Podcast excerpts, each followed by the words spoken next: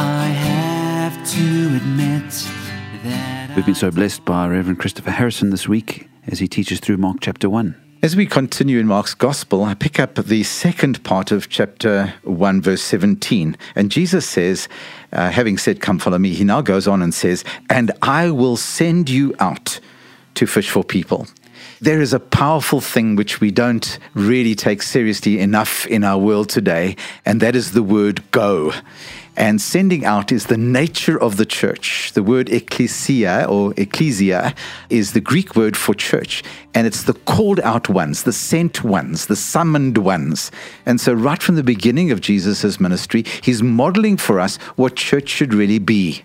And that's a church that is being sent. And he says, And I will send you out. Now, the word go, just think for a moment. As you read the Bible, have you encountered the word go? The word go appears in the Bible over 1,500 times. And so, if we are not going, then we are simply a gathering of disobedient Christians. Because right at the essence and the beginning of Jesus' ministry, he says we should go. Now, the word stay in the Bible only appears about 60 times. He is saying to us, only 6% of the time stay here, be replenished, be able to recover and be strengthened in the spirit. But the dominant 96% of the times, Jesus is saying, go. Stay, yes, but go 96%. And therefore, we are encouraged to be those who follow Jesus in the going.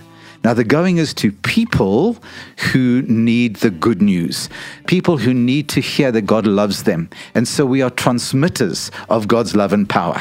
We are passing that on. We don't have to invent the good news, it's already there for them to know that they are utterly, irrevocably, unconditionally, extravagantly, and eternally loved. And that's our offer to people.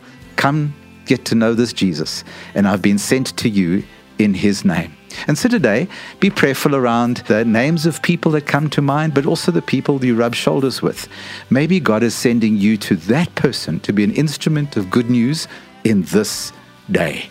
And you can drop a seed into their life of the gospel of God's love.